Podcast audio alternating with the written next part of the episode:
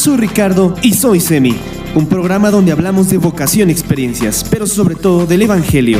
Quédate conmigo, ponte cómodo y disfruta del podcast de un seminarista. Bienvenido.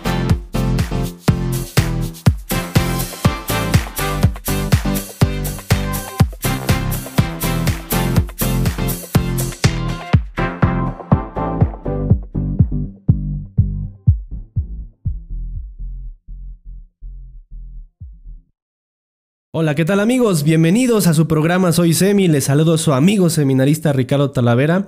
Hoy domingo 29 de marzo, quinto domingo de Cuaresma, eh, compartiendo con ustedes la meditación y la reflexión del Evangelio de hoy. Un abrazo y un saludo enorme a las personas que escuchan eh, este programa en las plataformas donde está disponible y también a quienes nos ven en el canal de YouTube. Eh, como saben, suscríbanse, comenten, compartan y les agradezco mucho también a quienes ya comenzaron a suscribirse, quienes son nuevos en el canal. Bienvenidos a todos, un aplauso para quienes son nuevos en nuestro canal. Bienvenidos a todos amigos y el día de hoy pues traemos la reflexión, la meditación del Evangelio.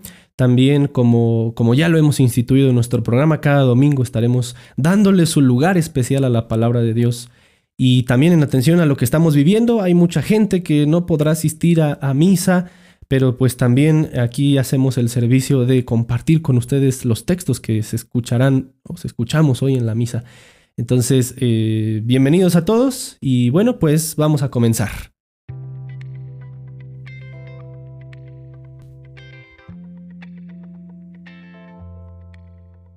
Así es, mis amigos, quinto domingo de cuaresma. Ya la cuaresma está llegando a su final, ya queda poquito tiempo, de hecho, de hoy en ocho, próximo domingo, es el domingo de Ramos, ya inicia la Semana Mayor y entonces la palabra de Dios nos está llevando de la mano cada vez más a contemplar el misterio de la Pascua. De hecho, los textos que hemos estado escuchando desde hace dos semanas aproximadamente nos han presentado temas evidentemente pascuales, desde el texto de la Samaritana, eh, del agua viva, el, hace ocho días que escuchábamos el texto de Jesús devolviendo la vista a un ciego de nacimiento y el día de hoy que también tenemos un evangelio muy bonito y muy especial. Eh, pues para quienes son nuevos también en nuestro canal, si usted me ve por primera vez en la reflexión del Evangelio, lo que hacemos aquí está inspirado en el método de la lección divina. Creo que eso no, no se los había dicho, pero ¿cómo lo hacemos? Eh, leemos los textos tal y como están de la Biblia. Eh, después es que es el primer paso, la lección. Después meditatio, que es donde compartimos algunos elementos que nos pueden ayudar a meditar, a reflexionar, a profundizar la palabra de Dios. Y después viene el siguiente momento que ese ya eh, nos toca a cada uno de nosotros en nuestra casa, que es la oratio, o sea, hacemos oración con lo que hemos meditado. Después la contemplatio, que es una de las finalidades también más grandes de este método, contemplar la palabra de Dios. Y después la accio, es decir, actuar, hacer vida lo que aquí escuchamos. Eh, ese es el método más o menos que seguimos. Entonces, eh, para que eh, se trata de que usted me vaya siguiendo, por eso es preciso que vaya por su Biblia ahorita en estos momentos. Si no la tiene consigo, vaya por ella. Es más, pause el episodio, pause el video, vaya por ella, aquí lo espero. Ahí está, ya llegó. Bueno, este, aquí la idea, el chiste es ese, que me vayan siguiendo para que juntos entonces vayamos meditando la palabra de Dios. Bueno, pues vamos a iniciar con la primera lectura que escuchamos hoy, este domingo, tomada del libro del profeta Ezequiel, capítulo 37, versículos del 12 al 14. Y dice así, Por eso profetiza y diles, esto dice el Señor, yo abriré sus tumbas, los sacaré de ellas, pueblo mío, y los llevaré a la tierra de Israel. Y cuando abra sus tumbas y los saque de ellas, reconocerán que yo soy el Señor. Infundiré en ustedes mi espíritu y vivirán los estableceré en su tierra y reconocerán que yo el Señor lo digo y lo hago. Oráculo del Señor. Palabra de Dios. Eh, para tener en cuenta meditar, para meditar este texto tenemos que tener en cuenta el contexto histórico en el que fue escrito. El profeta Ezequiel es un profeta del exilio. Recuerden ustedes, el pueblo de Israel estuvo exiliado en Babilonia eh, alrededor de 400 años Y también, eh, pues, el pueblo de Israel, por esta situación de exilio, había perdido toda esperanza, había perdido toda fe, había perdido muchas cosas. Eh, incluso se habla, se dice que perdieron hasta su identidad, ¿no? Algunos incluso hasta, hasta perdieron su idioma. El hebreo es el idioma oficial del pueblo de Israel. Algunos ya, ya no hablaban hebreo.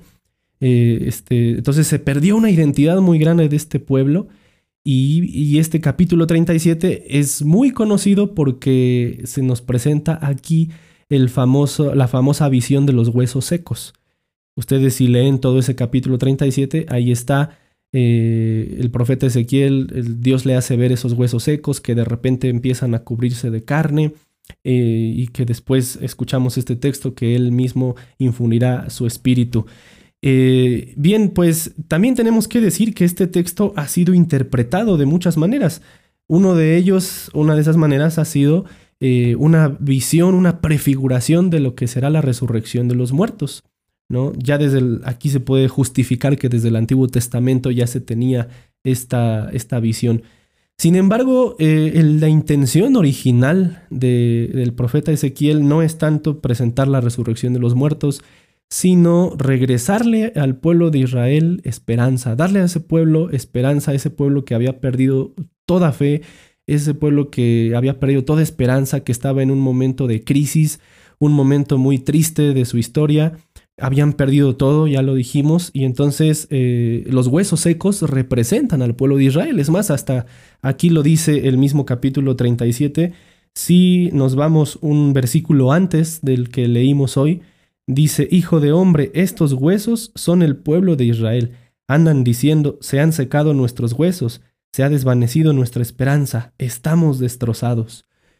Entonces aquí vemos claramente que los huesos secos es el pueblo de Israel que, que ha perdido toda esperanza, que está destrozado, devastado y precisamente eh, tendrá que regresar eh, este, a, su tierra, a Israel, y por eso el Señor les hace esta promesa ¿no? Eh, pero lo que llama la atención también es, eh, como, dice el, texto, ¿no? Infundiré en ustedes mi espíritu y vivirán, los estableceré en, su tierra. Entonces, eh, ojo con esta, con esta frase porque la vamos a ocupar después, más adelante en la meditación del Evangelio. Infundiré mi espíritu. es diferente entonces esta nueva creación, digámoslo así, eh, esta nueva vida que Dios da, como, como cuando fue la creación. Cuando fue la creación en el libro del Génesis, el Señor infundió también su espíritu, su aliento eh, sobre el hombre y el hombre vivió. Y ahora también, eh, como emulando aquel pasaje del Génesis, el Señor le dice al profeta Ezequiel, infundiré también en ustedes mi espíritu. ¿no? Entonces tengamos en cuenta esto. Es más, eh, vamos a guardar dos palabritas que quisiera que este, guardáramos. Ya saben, otro de los elementos que aquí tratamos de hacer es esforzarnos por leer la palabra de Dios en su idioma original. Entonces vamos a guardar dos palabritas eh, del idioma original de esta lectura que es el hebreo. Eh, la primera de ellas es keber, que significa sepulcro o tumba que representa también la tumba, es el lugar que representa totalmente la muerte, lo ínfimo, lo que está perdido, lo que ya no tiene remedio. Y el ruaj, también aparece esa palabra aquí, el ruaj, que como ya dijimos es el Espíritu de Dios. Bien, entonces las guardamos porque las vamos a ocupar en lo siguiente. Vamos al Evangelio. El Evangelio que el día de hoy está tomado de el Evangelio de según San Juan capítulo 11 versículos del 1 al 45. Nuevamente tenemos un texto un poco amplio. Entonces vamos, vamos a leerlo. Dice así, un hombre llamado Lázaro estaba enfermo, era natural de Betania, el pueblo de María y de su hermana Marta. María, cuyo hermano Lázaro estaba enfermo, es la que ungió al Señor con perfume y le secó los pies con sus cabellos. Sus hermanas mandaron a Jesús este mensaje. Señor, tu amigo está enfermo. Jesús al enterarse dijo, Esta enfermedad no terminará en la muerte, sino que tiene como finalidad manifestar la gloria de Dios. A través de ella se dará también a conocer la gloria del Hijo de Dios. Por eso Jesús, aunque amaba a Marta, a su hermana María y a Lázaro, se quedó en aquel lugar otros dos días, después de haber oído que Lázaro estaba enfermo. Pasado este tiempo dijo a sus discípulos, Vamos otra vez a Judea. Ellos contestaron, Maestro, hace poco que los judíos quisieron apedrearte, ¿cómo es posible que quieras regresar allá? Jesús respondió, ¿no es cierto que el día tiene doce horas? Cualquiera puede caminar durante el día sin miedo a tropezar porque la luz de este mundo ilumina su camino. En cambio, si uno anda de noche tropieza porque le falta la luz. Y añadió, Nuestro amigo Lázaro está dormido, pero yo iré a despertarlo. Los discípulos comentaron, Señor, si está dormido se recuperará. Jesús hablaba de la muerte de Lázaro, mientras que sus discípulos entendieron que se refería al sueño natural. Entonces Jesús expresó claramente, Lázaro ha muerto, y me alegro de no haber estado allí por el bien de ustedes, para que así tengan un motivo más para creer. Vamos pues allá. Tomás, por sobrenombre el mellizo, dijo a los otros discípulos, Vamos también nosotros a morir con él. A su llegada Jesús se encontró con que hacía ya cuatro días que Lázaro había sido sepultado. Betania está muy cerca de Jerusalén, como a dos kilómetros y medio, y muchos judíos habían ido a Betania para consolar a Marta y María por la muerte de su hermano. Tan pronto como Marta se enteró que llegaba Jesús, salió a su encuentro. María se quedó en casa. Marta dijo a Jesús, Señor, si hubieras estado aquí no habría muerto mi hermano, pero aún así yo sé que todo lo que pidas a Dios Él te lo concederá. Jesús le respondió, Tu hermano resucitará. Marta le dijo, Ya sé que resucitará cuando tenga que llegar la resurrección de los muertos al final de los tiempos. Entonces Jesús afirmó, Yo soy la resurrección y la vida. El que cree en mí, aunque haya muerto, vivirá. Y todo el que está vivo y cree en mí, jamás morirá. ¿Crees esto? Ella contestó, Sí, Señor, yo creo que tú eres el Mesías, el Hijo de Dios que tenía que venir a este mundo. Terminada esta conversación, Marta fue a llamar a su hermana María y le dijo al oído, El Maestro está aquí y te llama. María se levantó rápidamente y salió al encuentro de Jesús. Jesús no había entrado todavía en el pueblo, se había detenido en el lugar donde Marta se había encontrado con él. Cuando los judíos que estaban con María en casa consolándola vieron que se había levantado rápidamente y había salido, la siguieron, pensando que iría al sepulcro para llorar ahí. Sin embargo, María se dirigió a donde estaba Jesús. Cuando lo vio, se puso de rodillas a sus pies y exclamó, Señor, si hubieras estado aquí, no habría muerto mi hermano. Jesús al verla llorar y a los judíos que también lloraban se conmovió y suspiró profundamente. Después les preguntó, ¿Dónde lo han sepultado?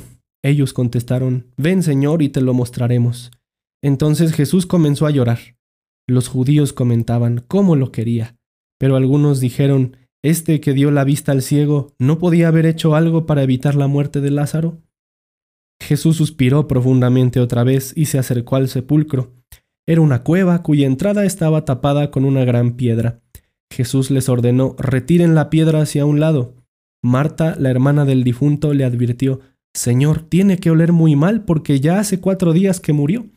Jesús le contestó, ¿no te he dicho que si tienes fe verás la gloria de Dios? Cuando retiraron la piedra, Jesús mirando al cielo, exclamó, Padre, te doy gracias porque me has escuchado. Yo sé muy bien que me escuchas siempre. Si hablo así es por los que están aquí para que crean que tú me has enviado. Terminada esta oración, exclamó Jesús con fuerte voz, Lázaro, Sal fuera. El muerto salió del sepulcro, tenía las manos y los pies vendados y la cara envuelta en un sudario. Jesús les dijo, quítenle las vendas para que pueda andar. Al ver lo que Jesús había hecho, muchos de los judíos que habían ido a visitar a María creyeron en él. Palabra del Señor. Bien amigos, tenemos un texto hermoso, la resurrección de Lázaro, que es otro, el último de los signos que presenta San Juan en su Evangelio, esos signos que, este, de, Jesús. ¿no? Los signos, eh, ¿cómo vamos a identificar un signo en el Evangelio de San Juan? Cuando Jesús en ese signo revela algo de sí mismo, algo de su identidad. Por ejemplo, el, eh, cuando Jesús multiplica los panes y dice, yo soy el pan de vida, entonces es un signo Hace ocho días escuchamos eh, el signo de que Jesús es la luz del mundo, ¿no? porque dijo yo soy la luz del mundo cuando le dio la, la vista al ciego de nacimiento. Y el día de hoy escuchamos yo soy la resurrección y la vida. Entonces, sí, este es el último de los signos que Jesús hace en, en, el Evangelio de San Juan. Y también es un texto que nos puede ubicar en el contexto eh, un poco histórico en la cronología del Evangelio de San Juan, porque si nos damos cuenta, eh, se habla de que Jesús regresó a Judea, porque su amigo Lázaro vivía en Betania, que está a dos kilómetros y medio de Jerusalén. Jesús no se encontraba entonces en Judea, se encontraba en otra región y tiene que regresar a, Judea para, para también enfrentar la muerte. ¿Por qué? Porque los capítulos que siguen a este signo de la resurrección de Lázaro, ya, ya Jesús está en Jerusalén, ¿no? De hecho, después sigue la unción en Betania, después sigue la entrada triunfal en Jerusalén, que es el domingo de Ramos, este evangelio que estaremos leyendo el próximo domingo. Después eh, seguirán discursos muy hermosos de Jesús, donde habla de su muerte, eh, los griegos que buscan a Jesús, el lavatorio de los pies, la última cena, la negación de Pedro, eh, el anuncio de las persecuciones, o sea, eh, todo, el discurso de despedida de Jesús, la oración de Jesús por los suyos y hasta el capítulo 18 ya tenemos el relato de la pasión según San Juan. Entonces Jesús ya se encuentra en Jerusalén cuando va a resucitar a Lázaro.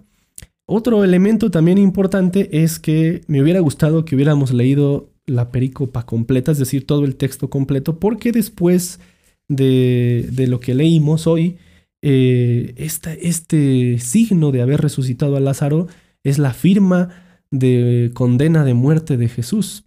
¿Por qué? Porque los sumos sacerdotes, los fariseos, al ver que Jesús había resucitado a Lázaro, y al ver todo, todo el revuelo que había causado en los judíos que habían visto cómo resucitó Lázaro, entonces eh, estos judíos decían que eh, el emperador se iba a dar cuenta, que iban a tener problemas con, con Roma, y entonces ahí eh, conspiraron para matarlo. Entonces también es otro elemento importante de este texto.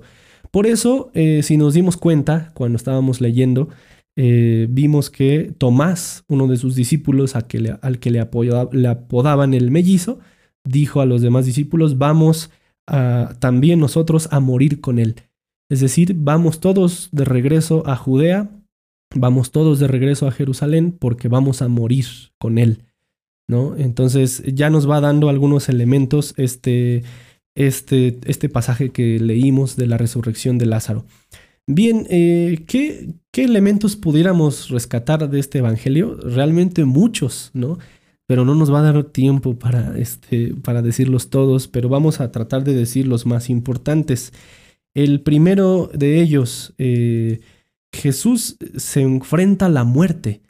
Eh, Lázaro ya llevaba cuatro días de haber muerto es, es, un cadáver en estado de descomposición. Por eso hasta, hasta María le dice, digo, Marta le dice, maestro, ha, de apestar, ha de oler mal.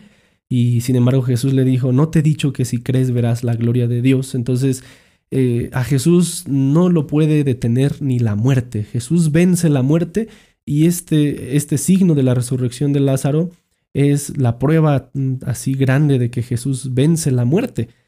E incluso él mismo, él mismo antes de ir a, Betania dice, eh, les dice a sus discípulos que se alegraba de no haber estado allí. Eh, dice, me alegro de no haber estado allí por el bien de ustedes, para que así tengan un motivo más para creer. ¿No? Jesús entonces va a realizar este signo, este milagro, también para, para encender la fe de las personas que, que estaban con él, de sus discípulos sobre todo, y también de quienes presenciaron este milagro. Eh, sin embargo, eh, no podemos quedarnos en lo extraordinario del milagro, porque sí, ciertamente es un milagro extraordinario, pero esa no es la intención de Jesús. La intención de Jesús es decir eh, lo que le dijo a Marta, yo soy la resurrección y la vida. El que cree en mí, aunque haya muerto, vivirá. Ese es el centro del Evangelio. No debemos perder nuestra vista del centro del Evangelio, que es ese ni siquiera es tan importante el milagro, aunque es increíble, aunque es aparatoso, aunque imagínense la, escena, si nosotros estuviéramos ahí, imagínense que hubiéramos visto ese, ese signo de Jesús. A unos seguro que les dio miedo, a otros no sé, hubo muchas reacciones, pero no nos centremos en eso. Debemos centrarnos en el por qué Jesús lo hace, porque Él es la resurrección y la vida. ¿no? Este, Jesús no es un milagrero, Jesús es el Hijo de Dios y por ser el Hijo de Dios, entonces Él es la resurrección y la vida. Entonces también otro elemento importante que podemos rescatar de la palabra de Dios el día de hoy. Eh, igualmente, todo el, toda la escena está muy bien redactada, muy bien narrada. Eh, como, como María, como Marta le dice a Jesús, si hubieras llegado, mi hermano no hubiera muerto, ¿no? Eh, se nos expresa entonces que esta familia está triste por haber perdido a Lázaro. Incluso Jesús llora, ¿no? Jesús llora y, aquí lo dice. Jesús este, se, conmovió tanto y hasta suspiró profundamente, ¿no? Eh, este también es, un, algo, un elemento que me llamó la atención porque eh, fíjense que en la devoción al Sagrado Corazón de Jesús, una de las cosas que se dice de esta devoción es que el corazón de Jesús es el amor de Dios eh, apasionado. Jesús ama a las almas y a nuestras almas con un amor apasionado, con un amor loco incluso. Eh, él daría todo por tener nuestro amor. Suspira, suspira cada vez que nos ve, cada vez que nos encuentra. Jesús suspira. Entonces, esto también me llamó la atención y es una actitud del Señor que vemos también en el Evangelio. Y finalmente, pues, se realiza el, milagro, ¿no? Eh, en donde Jesús eh, le devuelve la vista a Lázaro. Recuerdan que les había dicho que guardáramos dos palabritas eh, de la primera lectura, que era el, este, el Keber, el sepulcro, y el Ruach, que es el Espíritu de Dios. Pues estas palabras tienen relación con, las, con, otras palabras que también les quiero compartir del original de este texto, el griego. En griego, sepulcro es menemeion, y de la misma manera el sepulcro es, representa la muerte, ¿no? Representa el final de todo, eh, representa como lo, lo, perdido, ¿no? Este, ya no hay nada que hacer. ¿no? Este, por eso eh, Lázaro estaba en ese sepulcro, se consideraba ya un caso perdido, ¿no? Era un cadáver en estado de descomposición. Y, ni siquiera ese caso perdido eh, vence a Jesús, ¿no? Puede con Jesús. Jesús, Jesús es más grande que, que eso. Para Él nadie de nosotros es un caso perdido. Aunque nuestras almas estuvieran en estado de descomposición, para Jesús no somos nunca un caso perdido. Si no lo fue un cadáver de cuatro días de descomposición, nada está perdido para Jesús. Entonces eh, tiene relación el sepulcro como esa realidad inferior, esa realidad de tristeza, de, desesperanza, de que todo está perdido. Eso representa el sepulcro. Eh, también eh, cuando Jesús dice que Él es la resurrección y la vida, utiliza dos palabras, que es anástasis y que es Zoe. Ajá, e, este, esta palabra Zoe, que a lo mejor hemos escuchado muy frecuentemente, representa vida, significa vida. Eh, pero vamos a distinguir que en el pensamiento judío había tres niveles de vida. Eh, el bazar, es otra, palabra en hebreo que significa la carne, que pudiera traducirse al griego como el bios, del cual viene la palabra biología. Entonces, el bazar, el bios, es la realidad material de la vida, o sea, lo biológico de nuestra vida, lo, material, ¿no? Después viene el siguiente nivel de vida que es el nefesh en hebreo y que en griego pudiera traducirse como zoe. El nefesh, eh, este, la zoe es la vida interior, la vida espiritual del hombre las potencias espirituales del hombre como es la inteligencia, la voluntad, la libertad, eh, la capacidad de amar, de sentir, eh, toda esta vida espiritual del hombre que no está, que no es material, que de alguna manera no se expresa en lo biológico, sino que viene de otro lado, ¿no? Esa es la Zoe. Y finalmente está el Ruach, eh, que este, en griego puede traducirse como el neuma, que es finalmente el espíritu.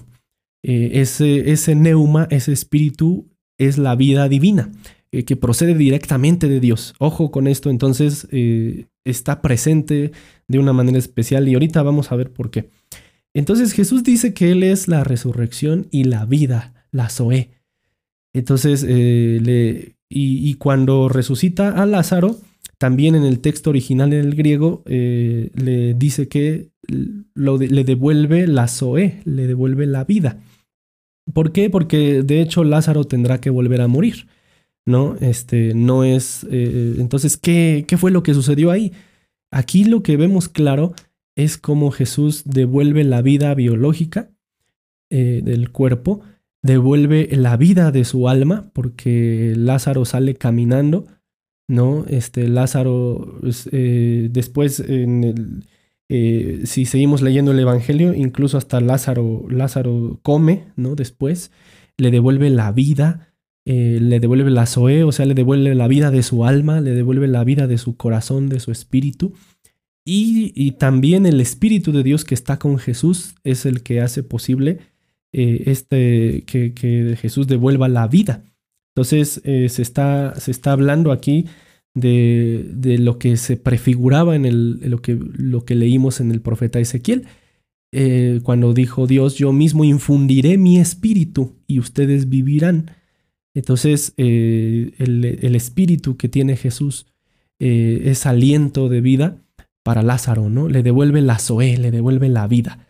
Entonces, eh, ese es otro elemento que pudiéramos rescatar también del Evangelio, porque eh, si bien mm, podemos estar vivos, podemos tener salud, eh, podemos estar vivos biológicamente, a veces no podemos asegurar que, que esa misma vida y esa misma actividad biológica se encuentre en lo interior de nuestro ser, es decir, en nuestra alma. ¿no? Eh, ahí puede haber, haber otro tipo de cosas, ¿no? A lo mejor nuestra alma pudiera estar muriendo o pudiéramos considerarnos un caso perdido en estar en estado de descomposición y Jesús devuelve la Zoe, devuelve la vida a nuestra alma también. Eso, eso es la resurrección. De alguna manera, eh, así, así es lo que el signo el signo este que, se está representando aquí, que Jesús hace al resucitar a Lázaro, es devolver la vida, pero es devolver la vida en todos, en toda su plenitud. Zoe entonces abarca tanto el bazar, tanto la nefesh, eh, la carne, eh, la vida espiritual y también el Espíritu de Dios. Entonces nos encontramos aquí ante un misterio muy grande porque la resurrección de los muertos entonces eh, podríamos considerarlo como una nueva creación. La recreación en Cristo, ¿no? De hecho, este es un tema muy, muy complejo. Y para poderlo entender mejor, vamos a, ahora a compartir la segunda lectura.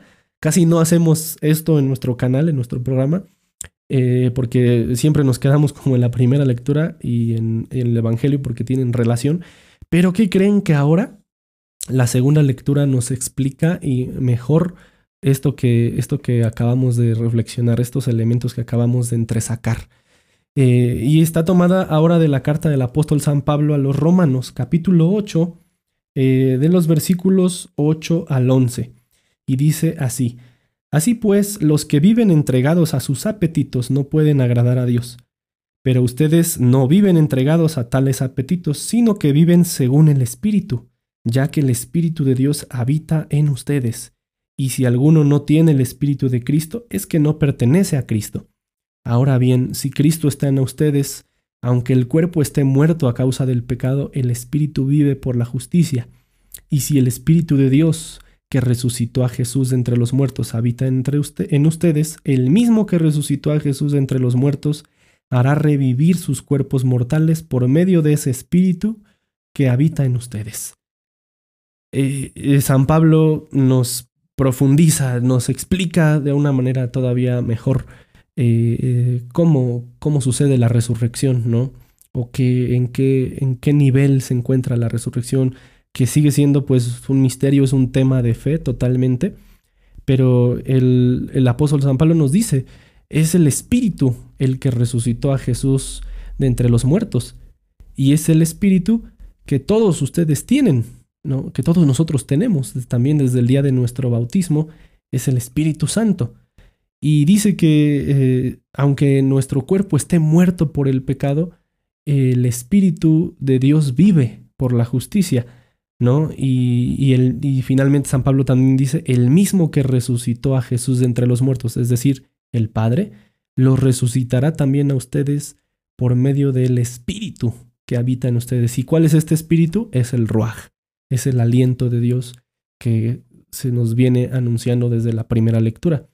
El ruaj que estuvo presente en la creación de Dios, en la creación del hombre, en la creación de Dios al hombre, que estuvo presente en esta prefiguración de la primera lectura, donde el mismo Dios promete infundir su espíritu, que está presente en la resurrección de Lázaro, porque es el mismo Espíritu Santo que tiene Jesús el que posibilita que, que, Lázaro resucite con todas sus potencias, eh, tanto biológicas como espirituales, y, es el mismo Espíritu de Dios que también eh, por el cual resucitará nuestro Señor Jesucristo.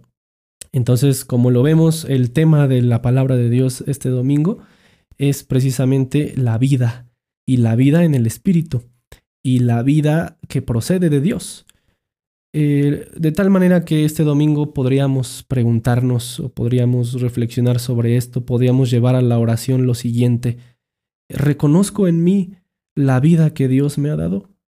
Eh, mi espíritu, mi alma vive eh, de las palabras de Dios, vive mi corazón, vive mi espíritu por las palabras de Jesús. O, o algo acá dentro está muerto. ¿Qué, qué hace morir nuestro espíritu? ¿Qué hace morir nuestra alma? Eh, pues precisamente el pecado, eh, la maldad, la violencia, el rencor, todas esas cosas que hacen de nosotros muertos en vida. ¿No? Este, y la resurrección de Jesús es resucitar todo, no solamente revivir el cuerpo, eh, por eso decíamos, no nos quedemos en, en, lo aparatoso del milagro de que, de que revive un muerto, ¿no? Sino que también revive algo acá adentro, ¿no? la resurrección entonces es la vuelta eh, a la vida, es como decirlo, una nueva creación, una nueva vida, pero no, pero es una vida plena, o sea, que abarca tanto lo, físico como lo espiritual, como lo mental, como lo interior. Y todo esto es gracias al Espíritu de Dios. Todo esto es gracias a la voluntad del Padre que, que también que resucitó a Jesús y que también nos habrá de resucitar a nosotros. Entonces, eh, hoy podemos meditar en eso o que podamos reconocer cada uno de nosotros que, que Dios nos ha dado su Espíritu. Eh, creo que decíamos la otra ocasión, en, creo que sí fue el episodio pasado, eh, que, o en el viernes pasado, no, este viernes del, de este viernes al pasado, cuando decíamos que eh, el gran desconocido, la persona más desconocida, a la que casi nunca le hacemos oración es el Espíritu Santo, ¿no? Este, porque así, así la experiencia nos los dice, ¿no? Casi no le hacemos oración al Espíritu Santo. Y, hay santos que nos dan un ejemplo muy grande de la, de la oración al Espíritu Santo. Hay santos que, consideraban al Espíritu Santo su amigo, ¿no? Ojalá nosotros también podamos considerar al Espíritu Santo nuestro amigo, que sea el que nos guíe en todas nuestras actividades del día a día, que nos pueda, ayude a comprender lo que está sucediendo, que nos revele la voluntad de Dios y que sobre todo haga vivir tanto nuestro cuerpo como nuestro espíritu, como nuestra alma. Pues bien amigos, eh, todavía hay mucho más que meditar de la palabra de Dios, pero ya se nos acabó el tiempo. Pero aquí les comparto de todo corazón y con mucho amor estos elementos de la palabra de Dios que a mí me han llamado mucho la atención y que sé que a usted también eh, le pueden ayudar a meditar la palabra de Dios, a encontrarse con el Señor a través de la lectura de la Santa Escritura. Recuerden que este, uno de los requisitos para ganar la indulgencia plenaria en estos tiempos difíciles que estamos viviendo es también la meditación y la lectura de la palabra de Dios por lo menos media hora. Ahorita ya llevamos 33 minutos, ¿no? Este, y si usted sigue leyendo la Biblia, sigue leyendo la palabra de Dios que este domingo este, escuchamos, pues eh, estamos ganando también indulgencias, ¿no? Este, por esta, esta situación que estamos viviendo, ¿no? Eh, ojalá que pronto pase y, que también el requisito también para ganar esta indulgencia es después confesar, confesarse, ¿no? Eh, pero bueno, eh, pues hasta aquí, hasta aquí el episodio de este domingo. que todos pasen un bonito domingo allí en compañía de su familia, disfruten mucho a su familia, abrácenlos, eh, quiéranlos mucho a su familia, de verdad es un, don muy grande este, pasar estos días en familia. Cuídense mucho amigos eh, y que no decaiga la esperanza, que no decaiga el ánimo, que no decaiga la fe, que, que no seamos esos huesos secos, eh, que, que el Espíritu de Dios esté con nosotros para poder afrontar todas estas situaciones que estamos viviendo. Pues bien amigos, eh, nos vemos. Ahora sí, ya me despido. Que mucho se despide, pocas ganas tiene de irse. Ya ahora sí me despido y nos vemos el próximo viernes. Nos escuchamos para eh, un episodio más de nuestro podcast. Amigos, un abrazo muy grande. Hasta la próxima.